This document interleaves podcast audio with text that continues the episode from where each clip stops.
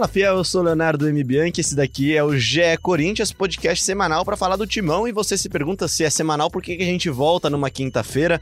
A gente volta porque o Corinthians jogou de forma digna no Equador, empatou em 2 a 2 contra o Independiente Del Valle, na altitude de Quito, né? E acabou sendo eliminado da Copa Sul-Americana. A gente vai voltar aqui para falar um pouquinho sobre isso, falar, claro, sobre a sequência do timão no ano, o que, que resta para o Corinthians no ano falar sobre o que, que deu errado também no Equador e muito mais. E para isso eu tenho aqui Diego Ribeiro do meu lado, o King, dessa vez sem Marcelinho Carioca, mas com King. Pois é, Léo. É...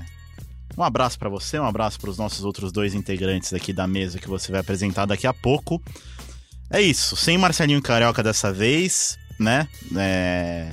Menos resenha, mais futebol e mais coisas que precisam ser faladas sobre esse Corinthians. Ele quis dizer corneta. A gente vai falar bastante aqui e para falar de corneta a gente trouxe também um integrante que trouxe a, trouxe a sua corneta lustrada aqui, Vitor Pozella, produtor do Grupo Globo. Tudo bem, Pozella? Fala, Léo. Tudo bem? A você, ao King, ao nosso próximo participante dessa mesa. Aguardo pela pela apresentação dele. É, temos que falar o que deve ser dito, né? na brincadeira à parte, mas vamos falar bastante sobre essa eliminação do Corinthians na, na Sul-Americana e falar sério sobre o futuro do Corinthians, né? O, o que se espera aí Tem pra... ano ainda, né? Tem 18 jogos e, e tem 2020, enfim, a vida continua e, e alguma coisa tem que ser feita. Nosso quarto elemento na mesa aqui é um cara conhecido da torcida corintiana, um cara que já, já cobriu o Corinthians por quanto tempo, Rodrigo Faber? Dois anos e meio dois anos e meio acompanhando o Corinthians, sabe muito bem o que se passa dentro dos muros do Parque São Jorge e eh, lá no CT Joaquim Grava, né? Exatamente. Inclusive ao lado de Diego Ribeiro, que era o líder da cobertura, era, era apenas um coordenado. Não, era parceria, nessa parceria. cobertura do Corinthians. é um prazer estar aqui. Bora cornetar, né? Bom, antes da gente começar a nossa corneta aqui, vamos falar então com o Bruno Cassucci, que tá lá no Panamá agora, fazendo uma escala, voltando do Brasil da longa viagem para Quito e mandou a participação pra gente aqui. Fala Léo, Pozella, Diego, um abraço para vocês, um abraço também para a torcida do Corinthians ligada no nosso podcast.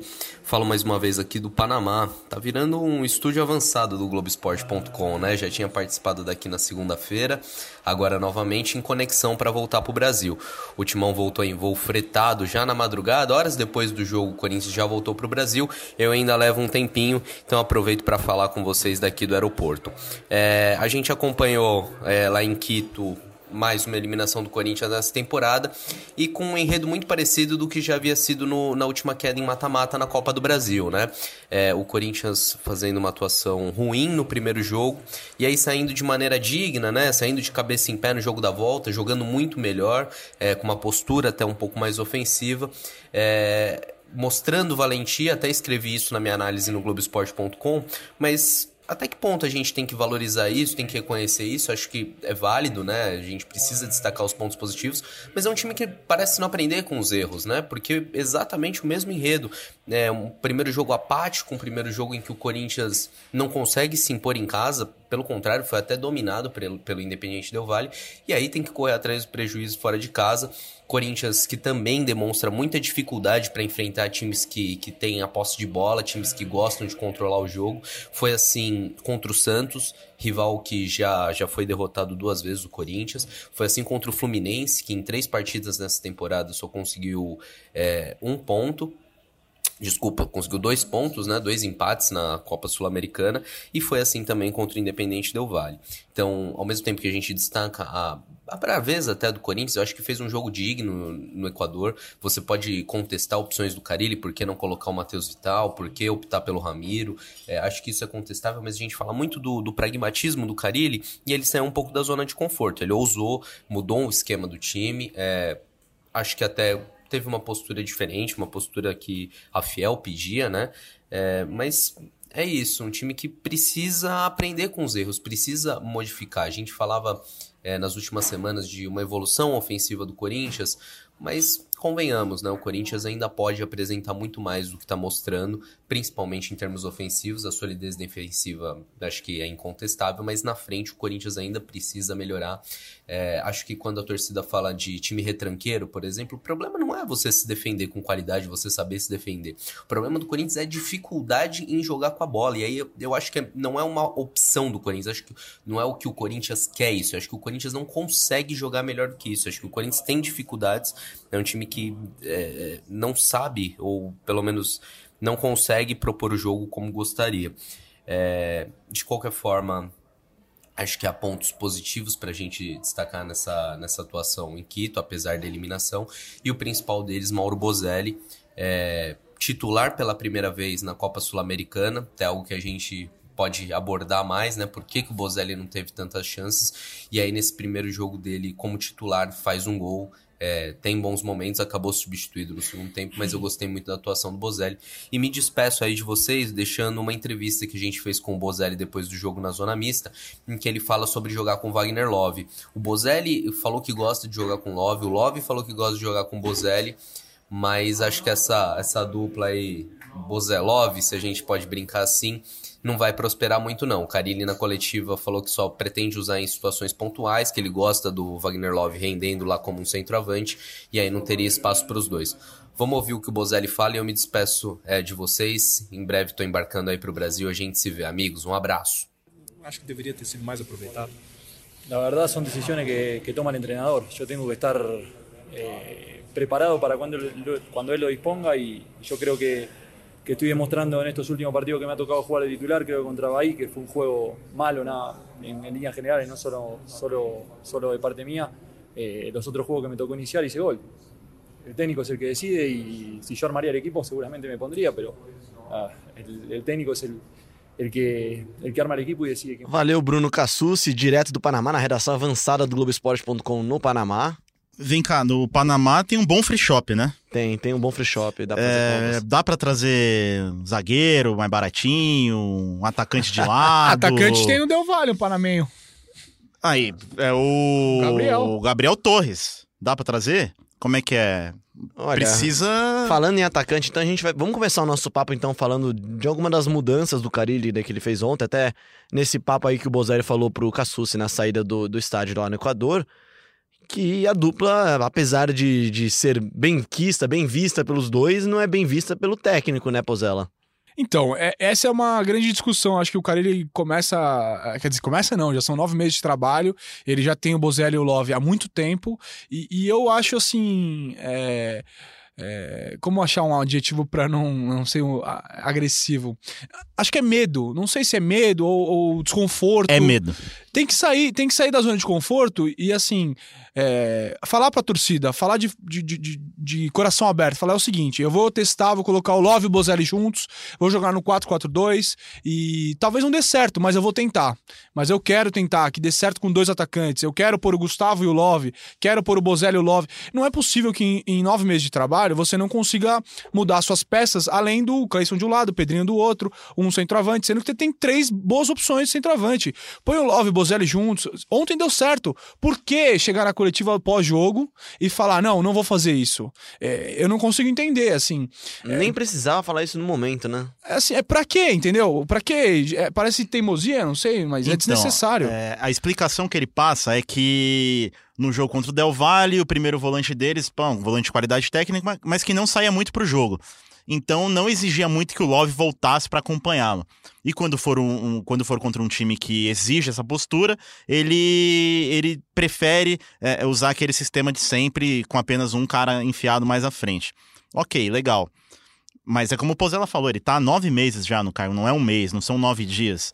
Sinceramente, ele tem que ele, ter alternativas para isso. Ele teve a alternativa dele, ele teve a escalação dele em São Paulo e São Paulo praticamente acabou a vaga, né? É, e a mensagem que ele passa é ruim, porque o time jogou bem com os dois juntos. Quer dizer, então você passa pro torcedor que, pô, na hora que o time conseguiu criar alguma coisa, é como o Cassus falou no, no né, na participação dele, é um time que faz força para atacar. É difícil É um atacar, time que tá no né? seu limite, eu concordo, tá no limite técnico, não dá para evoluir muito além disso. O que é muito preocupante. O que é muito preocupante, mas tem opções para melhorar. E ele fala deliberadamente que não vai usar essa opção por causa de uma questão tática ali que dá para você ajustar nos treinos. É, o que me assusta muito é a postura do Carilli. Eu, eu lembrei muito, depois dessa declaração ontem na, na coletiva em relação ao, ao Bozelli e o Love jogarem juntos, eu lembrei da declaração do primeiro jogo lá sobre o time ser maduro e etc., com o Pedrinho Vital discordando na zona mista, porque aconteceu exatamente a mesma coisa.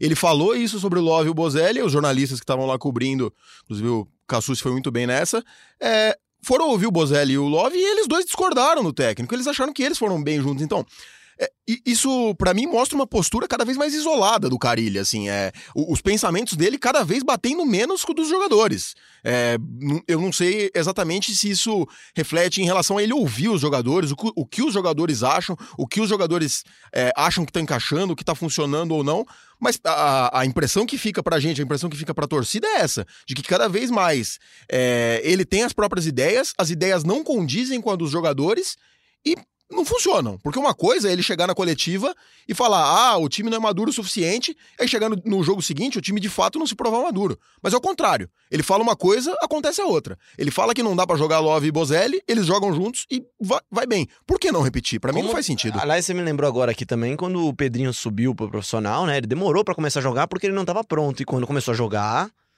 é, hoje é o melhor jogador é, dos 11. Inclusive, talvez, eu acho que não, é, não é ainda... é exagero dizer que ele é a única opção ofensiva do Corinthians Sim. que é, funciona. É o, é o maior é o articulador, cérebro, né? né? O único cérebro da, da equipe é o Pedrinho. E ainda tem a questão de jogar por dentro ou não, né? Que, que ainda tem essa resistência. Ah, que na seleção ele jogou por dentro lá com, com o Jardine, mas era um outro esquema.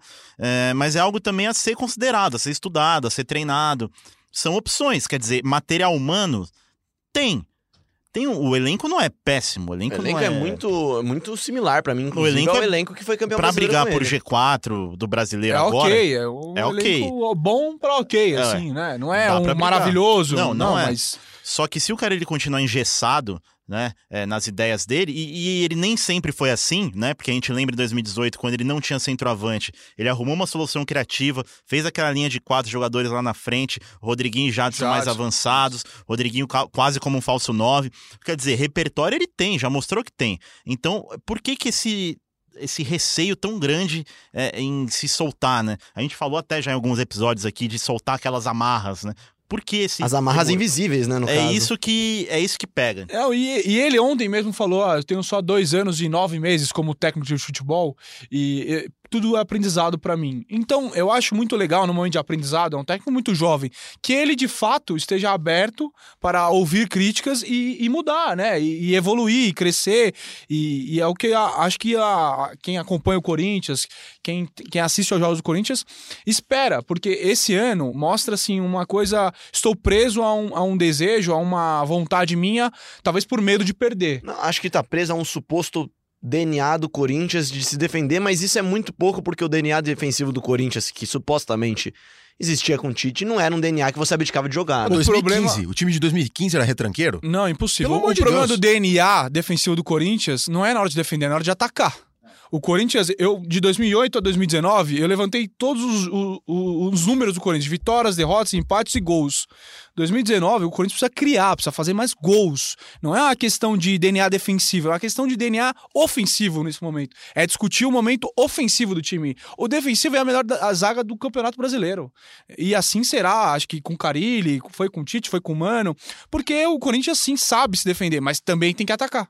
E vamos voltar um pouquinho então no tempo aqui. A gente não falou muito de, do jogo da ida, né? Porque a gente teve um convidado especial. Aliás, você que não ouviu ainda, ouça o podcast com o Marcelinho Carioca. Tá muito legal. Tá muito legal. Muito bom, muito, muito bom. muito legal mesmo o papo com o Marcelinho. Quase uma hora de papo, né? Mas voltando um pouquinho pra Corinthians Independente Del Vale na Arena Corinthians, a partida que o Corinthians fez ontem acabou sendo aceitável, né? Perto do que aconteceu em Itaquera, né? Não, é aceitável, lógico que é. é... Assim, o cara ele saiu da zona de conforto como o Cassus falou, porque ele foi obrigado a sair da zona de conforto. E por culpa dele. Você com 2 a 0 contra, não tem como você ir pro Equador se defender. É impossível. Não ser que você seja um time conformado com a eliminação. E, obviamente, o Corinthians não era. A postura em São Paulo foi. Assim. Foi, foi bizarra. Foi um baile que o Corinthians tomou. Não, Corinthians não, não poupe palavras. Não, o Corinthians tomou um baile. A gente foi já um falou ra rapidamente aqui na. Né, até com o Marcelinho, até o Marcelinho falou isso, que foi um baile. É, então não tem muito o que dizer. A atuação do Corinthians foi péssima em todos os setores. né? É, o Corinthians Não defendeu, não construiu. É, e o Corinthians assistiu ao Del Valle jogar futebol, e é um time que joga futebol. E foi bonito. Bonito de ver, Foi dois gols bem ver. construídos, poderia ter feito o terceiro, né? Fez um outro gol anulado. Quer dizer, colocou o Corinthians na roda, basicamente.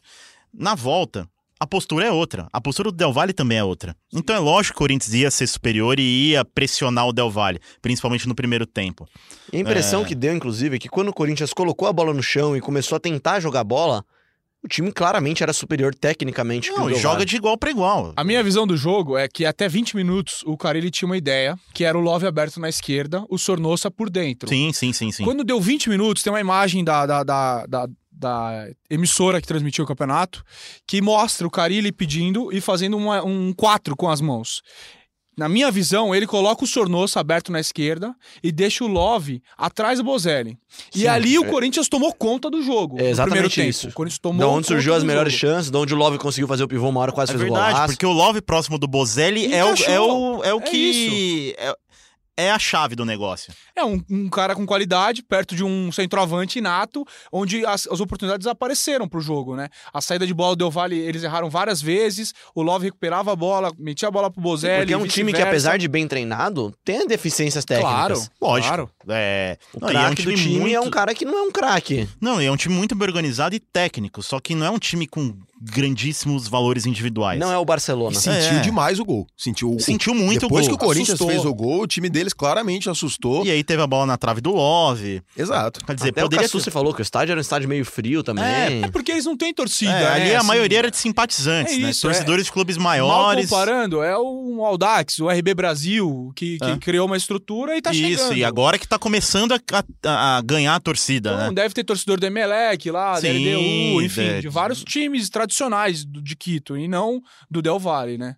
Mas só rapidinho, voltando ao jogo, a- até acho assim que na ânsia de querer acertar, o Carilho errou. Na hora que ele tira o Ralph e coloca o Júnior Urso, é, eu acho que o meio-campo ficou muito desguarnecido e é a hora que o Corinthians toma o segundo Aí gol. já é mais até pro final do jogo, voltando um pouquinho antes até, a- aí a gente trabalha na, na escalação inicial dele, na minha, na minha opinião, o Ramiro ter entrado em campo foi um grande erro.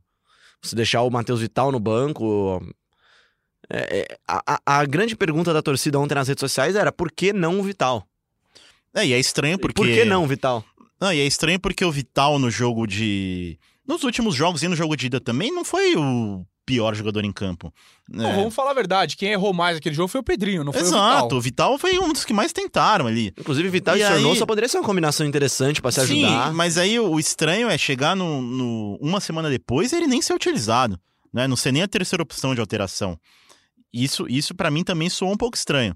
É, Não sei se teve questão física, mas ele não falou nada sobre o Vital tá ter alguma questão física, questão de, de altitude, de ter Inclusive, ele se não sentido citou mal. o Vital em momento algum. É, então, assim, se foi por opção técnica, puramente técnica, foi um erro. É, o que me assusta é chegar no fim do jogo, o time a um gol da classificação, vencendo por 2 a 1 um, ele tirar o Ralph e colocar o Júnior Urso como opção. Primeiro porque o Júnior Urso passa bem longe de atravessar uma boa fase na temporada. Ele teve um bom início no Corinthians, mas caiu muito de produção e assim, o que ele mostrou nas últimas oportunidades que ele teve, passa longe de justificar uma entrada dele, faltando alguns minutos, tinha dois minutos ali no tempo regulamentar, mais acho que uns 5, 6 de, de acréscimo devido às E paradas você que o jogo teve. com, com o Ralf jogando bem. Não, e- é, exatamente. O Ralf organizando, na minha opinião, melhor em campo, é, organizando a parte defensiva, saindo muito bem, roubando bolas importantes.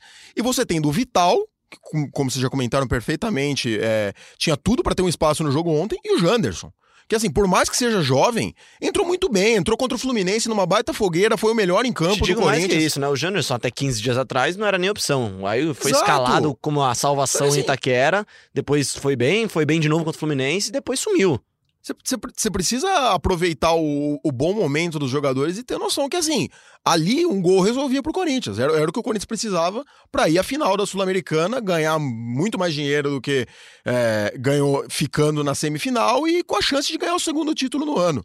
Aí separa na opção do Júnior Urso, assim, para mim não faz sentido algum naquele momento do jogo. É, não faz sentido mesmo. E o Corinthians, no máximo, foi melhor que o Del Valle em 45 minutos, dos 180. Então, assim. exato, do No 180, máximo. E quando só o foi primeiro melhor, tempo lá no do Equador. jogo do Quito. E quando É, foi melhor, não é que só. foi algo de encher os olhos, uma É, grana. foi melhor por 25 Foi mais minutos. eficiente. A partir é. dos 20 até o final do primeiro isso, tempo. Isso, E ali que, foi é- melhor. que foi quando foi a essa mudança tática que você o Carille pontuou. fez é, ali. Exato. É, então, assim, não tem o que discutir. Foi muito justo. O Fagner fez dois jogos muito É que fracos. Queria assim, comentar também. Muito Comente, estranho. Rodrigo Faber. atuação muito, muito abaixo do que a gente tá acostumado a ver do Fagner. Era um jogador de seleção.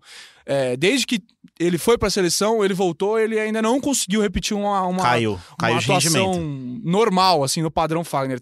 É, não sei o que tá acontecendo com ele, enfim, os jogadores têm seus problemas também, mas enfim, tá muito abaixo do que é o Fagner, né? É, eu acho que a- as laterais, especificamente, são um grande problema pro Corinthians.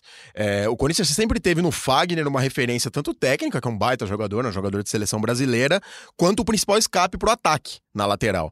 Porque o Avelar não sobe. O Avelar fica praticamente do meio campo para trás o jogo é, inteiro. Isso atrapalha bastante a saída de bola do Corinthians. Atrapalha muito a saída, porque você lateral quebra... europeu, né? Não Você passa não- o meio campo. É, mas é, mas, a ele, mas aí que tá. Ele tá lá exatamente pra isso, né? Ele, ele tá lá pra não passar do meio. Ele é orientado E a aí não a gente volta naquilo campo. que a gente falou outro dia. Já a culpa dele fazer isso não é dele. A culpa é de quem. Mas às vezes o jogador tem que ter a personalidade Eu do também campo, de acho, falar, Pozella. eu vou atacar, eu vou nessa bola. Mas ele eu quer atacar? criar. Mas tem que, né? Não sei se ele não quer Eu- ou se ele não pode, mas Quando ele se tem. contratou o o Danilo Avelar, era de conhecimento de quem contratou, ou deveria ser pelo menos, que esse é o padrão de jogo do Avelar. Ele, É, ele ele- não é um ele lateral esse que passa toda hora, que vai pra, que tabela, vai pra linha Mal de fundo, não. comparando, Ele vai pra área, né? Ele Sim, tem ele um bom cabeceio. Fez tal. a, jogada que eh, ocasionou o pênalti, Exato. inclusive ali no, no fim, ali Exato. no... mal comparando na muito bacia bem da alma, mais, isso. Mas é isso, ele precisa. Ele, ele tem qualidade. no- nos melhores dias que ele viveu no Corinthians, ele provou qualidade de chutar de fora da área, arriscar umas finalizações, invadir a área, assim como o Fagner faz o tempo inteiro. E, assim, eu acho que é um efeito dominó. Porque se o Fagner não atravessa uma boa fase, ele é o principal escape, o Corinthians não tem escape pela esquerda, isso quebra o meio-campo, porque o Pedrinho é a única referência tática de criação ali. Isso, a bola não chega no ataque. Então, assim, o time fica muito mais a verdade, do que o a normal. verdade é que dá- chega, a dar lo, dá- chega a dar dó do Love de vez em quando que vai buscar a bola no meio campo, né? E aí- Porque a bola não chega nele e aí a gente tem a, a tática bola no Manuel e o Manuel sendo o- Rivelino. O Rivelino. Sendo o armador do time, e isso dá- obviamente vai dar errado. Não O Corinthians tem- errou muitos passes ontem, muitos passes simples, inclusive passes bobos. Pra, pra ter noção aqui de estatística, o Corinthians teve 73% de aproveitamento dos passes. Você errar 25%, mais que 25% dos seus passes, Muita coisa. Num sendo jogo- profissional. Um é... jogo que você precisa ganhar de dois, dois gols de diferença é, sem tomar gol, né? Pra forçar os pênaltis e se tomasse o gol ia ter ganha, ganhando dois de diferença, avançava, é, é muita coisa. E acho que assim, o Corinthians nos últimos anos, essa identidade que se fala muito do Corinthians, ah, identidade defensiva, é justamente isso. O Corinthians sempre passou por uma identidade defensiva muito forte, com jogadores em ótima fase é, técnica, e o Fagner é o maior exemplo disso. Aí você esbarra num momento em que o, a principal referência de lateral, de escape, não passa por uma, uma boa fase no ataque. é, e também não, não- consegue segurar muito na defesa, o time, o time fica minado. É, é, é impossível a, a gente não comentar os lances dos dois gols. Primeiro, o bote do, do Manuel, completamente equivocado ali no meio-campo. O Cássio mal posicionado. É, no primeiro gol, você vê que ele volta completamente estabanado. E no segundo gol, o, o Fagner e o Manuel falhando juntos, um, um depois do outro, assim. É, e é um negócio que você não tá acostumado a ver no Não, Corinthians. e a zaga ali, ali é de quatro composta, como gostam de dizer. Os quatro defensores estão ali perfeitos, cada um no seu. E dá pra dizer que Como acho é que, que os quatro, bola os quatro gols do Cori- que o Corinthians tomou do Del Valle, aliás, vale ressaltar, tomou quatro gols do Dependente Del Valle nas duas partidas, né? É, os quatro foram falhas defensivas, né? É, e, e os quatro foram ali no lado do Fagner, né? É, os quatro, a bola cruzada da, esqui- da direita para da esquerda para direita, passa por, por um, dois, três defensores e chega. Na ida foi na- no pé do Gabriel, né? O atacante panamenho. Na volta agora, o John, né? E o cabeça. E o cabeça. Inclusive, muita gente fala. é, tinha muito torcedor é, cornetando, né? O Tite por não ter levado o Fagner justamente na convocação que tiraria ele do Corinthians e São Paulo. Eu acho que agora ficou provado porque que o Fagner não foi. Olha, eu, Ah, de, ele eu, não eu tá em defendi fase, isso não, no- ele tá, ele tá no mau momento. Tá mal. É, isso, que- não, que- não quem- tem teoria da conspiração. Exato, quem- Ah, o, ele não convocou o Fagner pra beneficiar o Corinthians. Não, o Fagner tá no mau momento. Acontece. Quem tenta criar uma teoria em cima disso é, é claramente porque não tá assistindo aos jogos do Corinthians, porque o Fagner ele não vive um bom É, momento pra eu, ser eu- colocado. eu defendi isso no Twitter, até tava falando outro dia lá no Twitter que, pô, o Fagner tá jogando mal nos últimos jogos, não merece uma convocação, nos amistosos da seleção não foi bem também, então é uma teoria da conspiração, mas isso daí a gente vai deixar pro Sexta Estrela, podcast da seleção brasileira com Alexandre Fica o Losetti, merchan aí. que tá, tá, tá voltando de viagem agora, vai voltar pro seu programa. E aí, bom, acho que a gente já falou de tudo que deu errado em Corinthians, Independente Del Vale, Independente Del Vale e Corinthians. Daria pra fazer mais do que um programa pra falar do- dos erros do Corinthians nessas duas partidas, mas a gente tem que falar do resto do ano.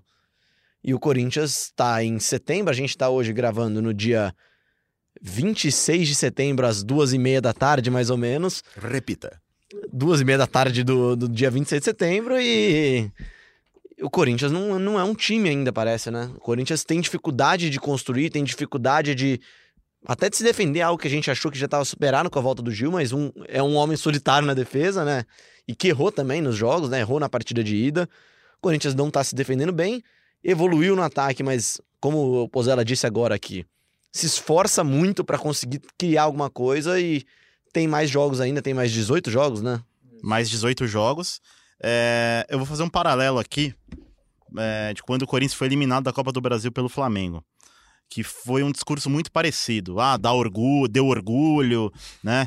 Troféu aplausos? Troféu aplausos, exato. Bicampeão Não, no troféu aplausos. deu orgulho, né? O time que criou identidade. Criou, não, o time que foi pra cima, não, é, não teve medo do Flamengo, assim como não teve medo do Del Valle agora, tal, legal, muito bem. Mas teve medo. Legal. Não, foram dois jogos bons. É, o jogo da eliminação no Maracanã e o jogo agora no Equador. Eliminação em Quito. Da eliminação em Quito. Foram jogos bons? Legal, foram jogos bons.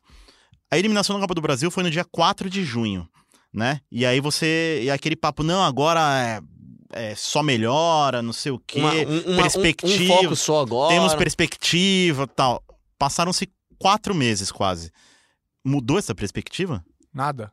Continua O time A não dá, mesma dá coisa. para dizer que dá para dizer é, é mentira se a gente falar que não evoluiu alguma coisa, mas Mas oscila Mas muito é. Não, mas muito o time pouco. oscila, o time faz bons jogos e de repente faz três jogos contra o Fluminense e não faz um gol. o que eu acho que é até o que decepciona ainda mais a Quer torcida, dizer, não porque faz um você gol, vê não. que o time tem Não tem potencial para jogar mais e teve bons jogos, jogou bem contra o Botafogo em casa, teve boas partidas, vai lá ganha um jogo e depois empata em Brasília ou perde em Brasília pro Fluminense. Não, três jogos contra o Fluminense e você não conseguir ganhar do Fluminense na situação que o Fluminense está, é, mostra um, defeito enorme dessa equipe. Não é, não é normal. O, o Goiás jogou contra o Fluminense na última rodada do brasileiro e foi o jogo que a gente assistiu. Assim, é, não dá pra falar, ah, o Corinthians melhorou muito pós-Copa América. Melhorou um pouco. Melhorou pouco. É, e acho que tem espaço pra melhorar mais. Mas voltamos ao início da conversa. Eu acho que é, realmente é mais que isso. O Corinthians, o Corinthians e o corintiano e a imprensa que acompanha sabe que o time pode render mais. Sim, sim. No, pode render mais, só que assim, exatamente o que o Pozella falou, volta naquilo que a gente tava falando. É, pode render mais? Com Love e Bozelli juntos, rendeu mais. Quando Jogaram o Vital mu- entrou no time depois de muito tempo, Rendeu pedindo, mais. Love e Bozelli jogaram muito pouco juntos esse ano. Muito, mas muito pouco. Situações pontuais, como o Carilli bem o, Bo, disse. o Bozelli, aliás, é o patinho feio do ataque do É Corinthians. o patinho feio. E aí o que aconteceu? É, primeiro jogo na volta da Copa América, Corinthians martelando de todo lado para ganhar do CSA. Na época o CSA era o... não tinha vencido nenhuma partida ainda no, no brasileiro. Entre o Bozelli. Os dois jogam juntos. O Bozelli dá o passe pro Love, o Love faz o gol da vitória. Sai, o desafogo. Nos jogos seguintes, nada. No Paulistão, acho que o primeiro gol do Bozelli é um passe do Gustavo. É um Primeiro passe de cabeça do Gustavo, exato. São combinações. Né? O Gustavo é, é uma outra característica? Até entendo, é menos técnico, jogador mais ali pra bola aérea, jogador que é do último toque na bola. Mas o Love e o Bozelli juntos, os dois. E assim, o principal, os dois gostam de jogar juntos. Os dois se entendem, os dois se procuram. E sabe por que acho que é isso também? Os dois tabelam. Então por que não você. O Agora gol do tem Bozelli é um lindo passe do Love. Bola Exato, difícil. Bola difícil. Ele, ele dá, e ele dá o passe consciente, né? Certinho. Lá no segundo pau, quase. O, o, o Bozelli vem, entra e finaliza. E visão do Love também, né? Mas acho que mais que isso, acho que quando ele tem dois atacantes, o Bozelli e o Love, ou o Gustavo e o Love, qualquer que seja a dupla, pelo menos tem mais gente no ataque, mais gente pra segurar a bola lá e quem sabe ajudar mais, né? Quando tem um deles só, com um meio campo que não tá funcionando... A bola não chega A bola não caras. chega. Esse 4-2-3-1, que é o, sei lá, chame como quiser, mas na minha opinião eu enxergo assim, 4-2-3-1, que a maioria dos times jogam hoje no Brasil, ele, ele, ele não sei o que seria da dupla Bebeto e Romário no futebol do 4-2-3-1. Como seria? O Bebeto ia ficar Ah, correndo atrás o de Bebeto, lateral? o Bebeto ia ficar aberto na ponta, que nem Correndo o atrás Romero. de lateral. Correndo atrás de Bebeto lateral. seria reserva do Clayson? É, então, é. não, porque é, jogadores com essa característica, que eram um segundo atacante, porque se não dá pra colocar Love e Bozelli juntos, do que o futebol de hoje não permite, como seria Bebeto e Romário e grandes duplas do futebol dos anos 90, Edilson o Luizão. O esforço do Love pra recompor, pra, pra buscar a bola no meio campo é, é, como, é comovente até. Ele volta pra buscar até pra fazer com que dê certo essa possibilidade, acho. Mas assim, você tem Ralph, que é um primeiro volante que não contribui muito na parte ofensiva, mas ele desarma e entrega a bola como poucos no Brasil. Você tem é, é, Matheus Jesus, que é um jogador também que faz essa situação. Você tem Júnior Urso, que não vive boa fase, mas faz essa. Por que você tem que ter a necessidade de colocar dois caras correndo atrás de lateral, fechando espaço? Por que não o meio campo mais solto? Com Ralph, René, é, Matheus Jesus, Pedrinho, Matheus Vital, Love Bozelli. Será que é impossível jogar com um time eh, assim, mais solto, mais, mais livre? Os garotos não vão correr, vão marcar, vão se Volta esforçar? a repetir aqui, como já disse em outros episódios já e fui criticado. Eu ainda tenho muita curiosidade pra ver o Pedrinho jogando como meia, tentando ajudar a criar, porque não consigo ver ninguém no elenco do Corinthians. Talvez o Jadson seja essa exceção. Não consigo ver ninguém no elenco do Corinthians que tem mais qualidade pra armar o jogo do que ele. É, o passe que ele deu na última rodada do Campeonato Brasileiro pro gol da vitória eh, contra o Bahia? Bahia, o gol do Clayson, aquela jogada esquisita, é um passe de quem tem muita qualidade como meia. É visão de jogo. A bola de Eu- sinuca ali. Eu acho que ele tem o drible legal, mas é, um, é para mim é um desperdício tão grande ver o, o Pedrinho correndo atrás de lateral e tendo que recompor toda hora. Eu, não- eu, eu, sinceramente, eu entendo que às vezes que ele jogou é, como meia não foi tão bem, mas eu não consigo ver outra opção agora pro Corinthians, ainda mais quando você tem para a opção de lado, você tem o Janderson, você tem o Cleison, você tem o Everaldo, você tem até o Love aberto.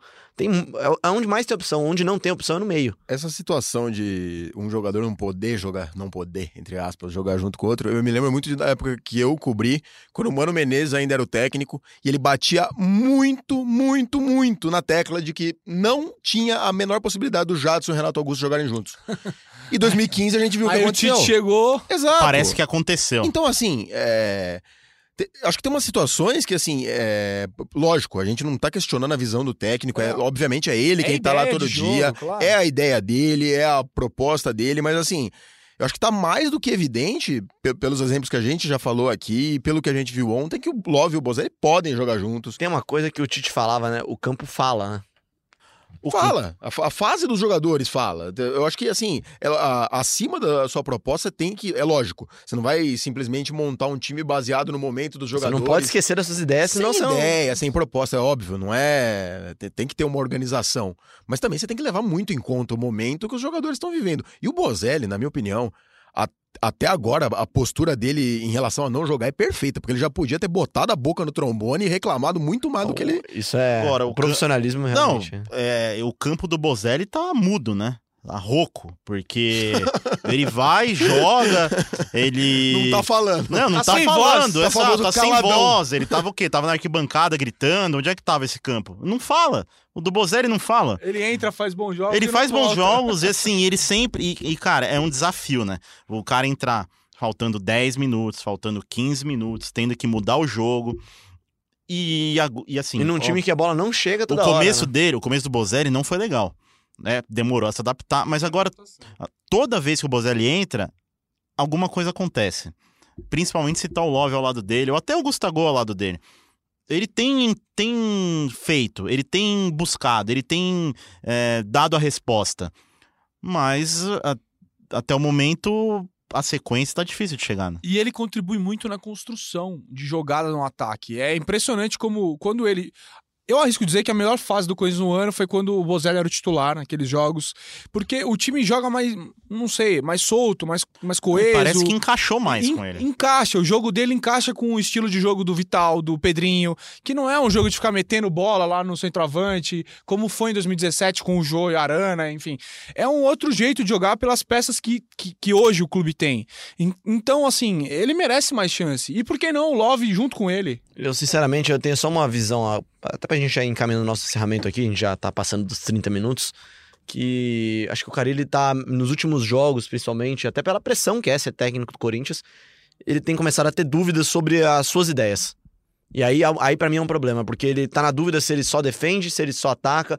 Ele tentou jogar melhor alguns jogos, tentou ter mais a posse, só que na hora que apertou contra uma semifinal de Sul-Americana, ele abdicou de tudo que tava evoluindo e voltou a jogar fechado.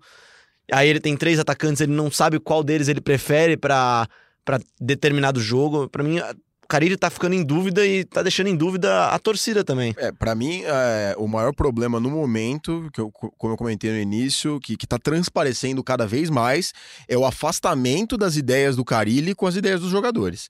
Porque muitas vezes você vê o time não desempenhando tão bem, o jogador chega lá na zona mista, chega na entrevista e defende, fala: não, eu acho que o esquema tá certo, acabou Como não foi com o Fernando etc. Diniz no Fluminense. Agora, acabou isso. Os jogadores. Foi assim na ida, do Pedrinho e do Vital discordando dele, falando que não tem nada a ver com experiência, e de fato não tinha, porque ontem, no primeiro tempo, a gente viu quanto o Pedrinho chamou a responsabilidade pra ele. Então, assim, ele já é um jogador maduro. Não, não tem mais essa de menino, ah, formado na base, precisa de tempo. Não. Tira o Pedrinho da redoma, esquece. Ele já é profissional, ele é um jogador como qualquer outro.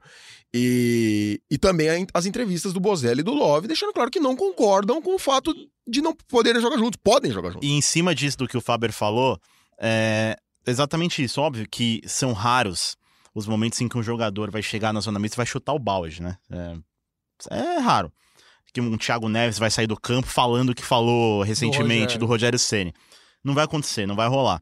Não é nem só isso, nem precisa mas, disso. então, mas então, mas os caras, quando eles sentem que o negócio não tá acontecendo, eles passam recados. É, sutis, mas passam.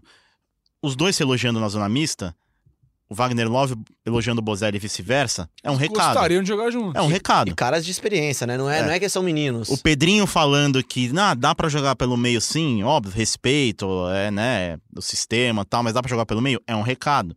Quer dizer, então são- de recado em recado você vai entendendo o sentimento do, do, do elenco. É, e óbvio, não tô falando aqui que o, que o Carille tá sob risco, porque eu acho até que não tá. Não, é, é- Longe é- disso. É leviano é até um falar trabalho, isso. É um trabalho que tem nove meses, né? Que acho que já é um tempo significativo, mas que ainda tem aí, é, tem uma estrada aí, 18 jogos pela frente no Brasileirão. Mas você sente que os jogadores. é, você, você sente que os jogadores sentem que pode ser diferente, que dá pra jogar mais, entendeu? É, dá pra jogar mais. O Corinthians é um time de construção mais lenta, talvez. O, o Pozella falou de 2017, que era uma bola mais direta pro Jô, né? É, escapada do Arana e tudo mais. É um time mais lento pra construir, de fato. O Corinthians chegava no gol com cinco passes. É, é um time mais lento pra construir e cabe ao Carilho, ó, a- é, encaixar as peças que, que atendam a esse estilo de jogo do Corinthians. Muitas delas pedidas por ele. Muitas delas pedidas pelo próprio Carilli. Só fazendo um, um- um contraponto, na, na véspera da viagem, Clayson e Hoff foram dar coletiva no CT Joaquim Grava. E, e aí eles falaram: não, a gente tem que buscar a vitória, mas dentro do padrão de jogo do Corinthians. É, sempre muito precavido, é, esperando, porque os primeiros 15 minutos podem ser complicados, enfim. Então, é só um contraponto. Concordo com o Bozelli e o Love que querem jogar juntos. Concordo que o Pedrinho ele morre de vontade de ser o meia camisa 10 clássico lá centralizado, mas a- ainda acho que os jogadores mesmo, eles acreditam que é, jogar da maneira cautelosa ainda é a melhor maneira para o Corinthians conseguir bons resultados. E tudo bem. Eu- a gente sempre fala disso aqui na redação, nossos cafés, nossos. Nosso acabou a brincadeira da redação, que existem diferentes formas de jogar e não tem uma certa e uma errada necessariamente, mas você precisa acreditar no que você faz tal, e. E pra gente encerrar o nosso papo aqui, eu queria colocar aqui a sonora do Carilli na hora que ele fala sobre um ano de reconstrução, que é o que parece que tá se encaminhando o Corinthians esse ano. Já tô no Corinthians aí, tirando seis meses aí, 11 anos. Tirando seis, sete meses que eu fiquei na Arábia, são 11 anos que eu estou no Corinthians. É, fizemos um jogo muito mal, se eu não me engano, em 2015, no Paraguai, né? E ali fomos eliminados pelo Guarani.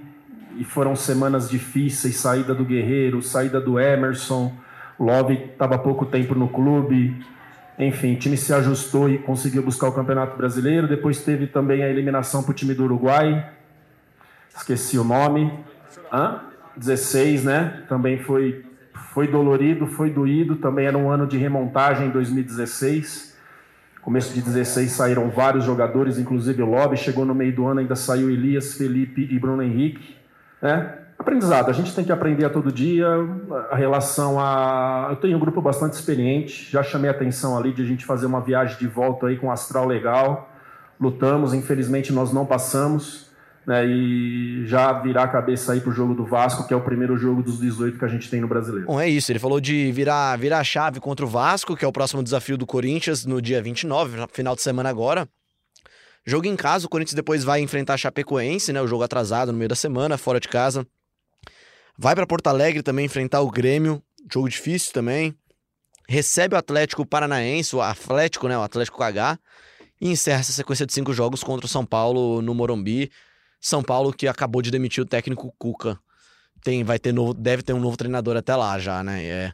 O que, que dá para esperar para vocês aí nesse, nesse resto de ano do Corinthians aí, de forma mais curta pra gente fechar o nosso GE Corinthians Tá, edição extraordinária? lembrando inicialmente que esse jogo contra o Grêmio é logo depois da primeira semifinal contra o Flamengo, da Libertadores. Que deve ajudar. Então pode, né? Dependendo de como for o primeiro jogo, o Grêmio, o Renato Gaúcho pode até entrar com um time misto, time reserva, que também não é garantia de nada, né? Que os dois times do Grêmio são muito bons. É, é uma sequência difícil. Já falamos aqui em rodadas passadas de uma sequência teoricamente administrável que o Corinthians teria. Você lembra disso, Léo? É, falamos. Ceará, era Bahia. Ceará, Bahia, é, Fluminense. Aquela sequência mágica que a gente falou Isso. E que. o Inclusive, o, Corinthians- título do podcast era tipo: o Corinthians tá na briga pelo Brasileirão. O final do primeiro turno e o início do segundo. Isso, né? o Corinthians tropeçou demais. O negócio pro Corinthians aqui é o seguinte: é somar pontos igual ele fez na volta da Copa América. Uma vitória aqui, um empate ali. Eventualmente vai perder um outro jogo, mas manter uma consistência de três pontos, um ponto, três pontos de novo e por aí vai. A briga do Corinthians, a gente já vem dizendo isso há algum tempo, é por G4, G6 no máximo, mas G4, tá? É, então, o, o torcedor que é mais que acompanha mais, que está mais ligado no dia a dia, não pode acreditar, por exemplo, numa entrevista eh, como a que o Andrés deu lá no Equador depois do jogo, dizendo que o Corinthians briga por título brasileiro. Isso é puro marketing. Porque é um negócio irreal, tá? Porque o Corinthians está a 13 pontos do Flamengo, com um jogo a menos, é verdade. Se ganhar da Chapecoense, ficar a 10. Tá a 10 pontos do Flamengo jogando a bola que tá jogando. É, mas o que diferencia os dois não são os pontos, né? É a bola, a é bola. Até- Desempenho. até para- Podia estar a 3 pontos. Parafraseando o que foi falado até no podcast do Santos também que eu edito, é, é, é irreal. A diferença não, tem- não é matemática, né? A diferença é. É técnica. Futebolística. É no Futebolística, campo. Que é maior até do que a E matemática. essa muito diferença, ela, ela é muito pesada porque ela não, não muda da noite pro dia, né? É difícil você Ah, mudar da e não é um confronto, né? Não adianta você ganhar daquele time uma vez. Isso é um processo, são 18 Não é um rodadas. Mata-mata, né? Não a- um E mata-mata. até por isso que o Corinthians se decepciona ainda mais com a eliminação na Sul-Americana. Exato, que a chance era muito maior de ser campeão novamente este ano na Sul-Americana que Dois no jogos, brasileiro. eram, até ontem eram dois jogos pra ser campeão. O Corinthians tem que somar bons pontos agora para se consolidar nesse G4, porque o Grêmio tá chegando, o Bahia chegou, O o, Atlético tá. Paranaense vai chegar, o Inter tá lá. O São Paulo tá tropeçando, vai mudar de, mudou de treinador agora, vamos ver o que, que vai ser o caminho do São Paulo. É, e o Santos tem um grande treinador, que é o São Paulo, ele também vai brigar ali até o final.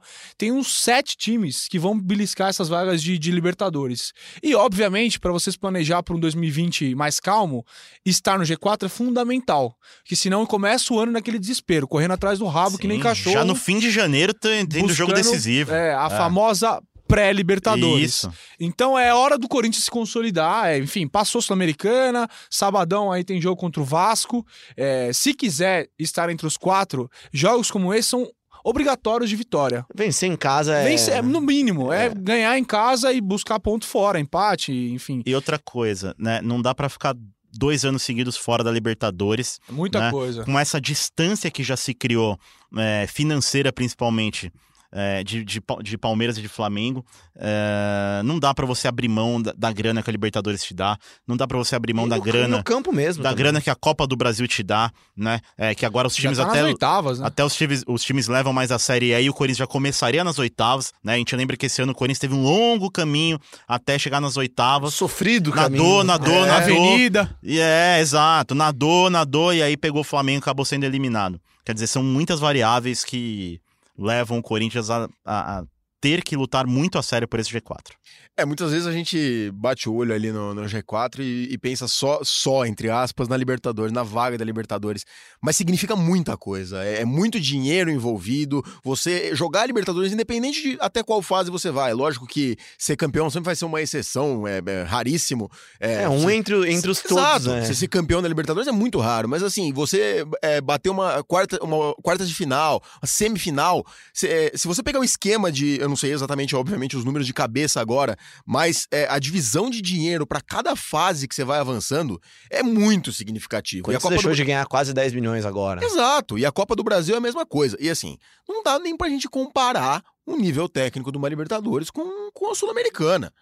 A Sul-Americana, assim, é, é, lógico, a gente não pode desmerecer o trabalho do Independente Del Valle. Chegou aí na final da Libertadores, é, agora chega na final da Sul-Americana. É um clube é, bem estruturado, bem desenvolvido, que tem uma identidade de jogo. Mas, assim, esse era um título muito alcançável, entre aspas, pro Corinthians. Até porque o Corinthians eliminou logo de cara o melhor time da competição. Que era o Racing, né? Assim, é, é, é, lógico que o, o Del Valle vinha de eliminar o, o Independente de Avejaneira e etc, mas assim, é, jogar Libertadores é fundamental para o projeto do Corinthians e ficar fora de novo seria de fato um desastre, independentemente de ter ganhado o título paulista desse ano.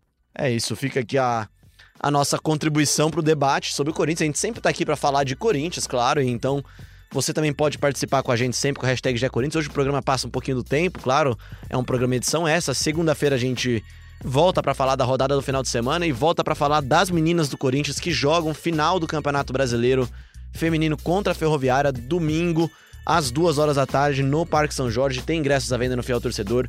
Compareçam, colhem, prestigiem as minas. Corinthians, que também tá na final do Campeonato Paulista Feminino, meteu 5 a 1 na Ferroviária, com time reserva, aliás, a mesma Ferroviária do domingo meteu 5x1 com o time reserva na, no Parque São Jorge e tá na final contra o São Paulo também no Paulistão. Se o torcedor comemorou alguma coisa ontem, o derby no Sub-20, pô. O Corinthians ganhou do Palmeiras no Sub-20 do Brasileirão, é se classificou para as quartas de final Tem isso, trabalho, desse Campeonato Brasileiro Sub-20. Trabalho, bem interessante do Coelho, do Coelho também, da comissão técnica isso. dele lá. Gol de Raul Gustavo, né? Vitória por 1 a 0 lá em Itu. O Corinthians chegou aos 35 pontos na tabela. É, empatou na liderança com o Vasco, que tem um jogo a menos, mas já se, já se classificou com antecedência aí ao mata-mata. O Corinthians fazendo uma boa campanha nesse Brasileirão sub -20. É isso, tirando o profissional, o resto tá bem, né? As minas, a base. a gente volta semana que vem, vamos dar muita moral para as meninas. Tem técnico aí que tá convidado já para vir se o Corinthians for campeão. Se não for, também tá convidado, tá? Professor Arthur Elias. Trabalho bem legal das meninas do Corinthians e comandadas pelo professor Arthur. Muito obrigado a você que acompanha a gente. Ouve a gente sempre em globesport.com.br podcast, no Google Podcast, no Apple Podcasts, no Pocket Cast. E a gente volta segunda-feira.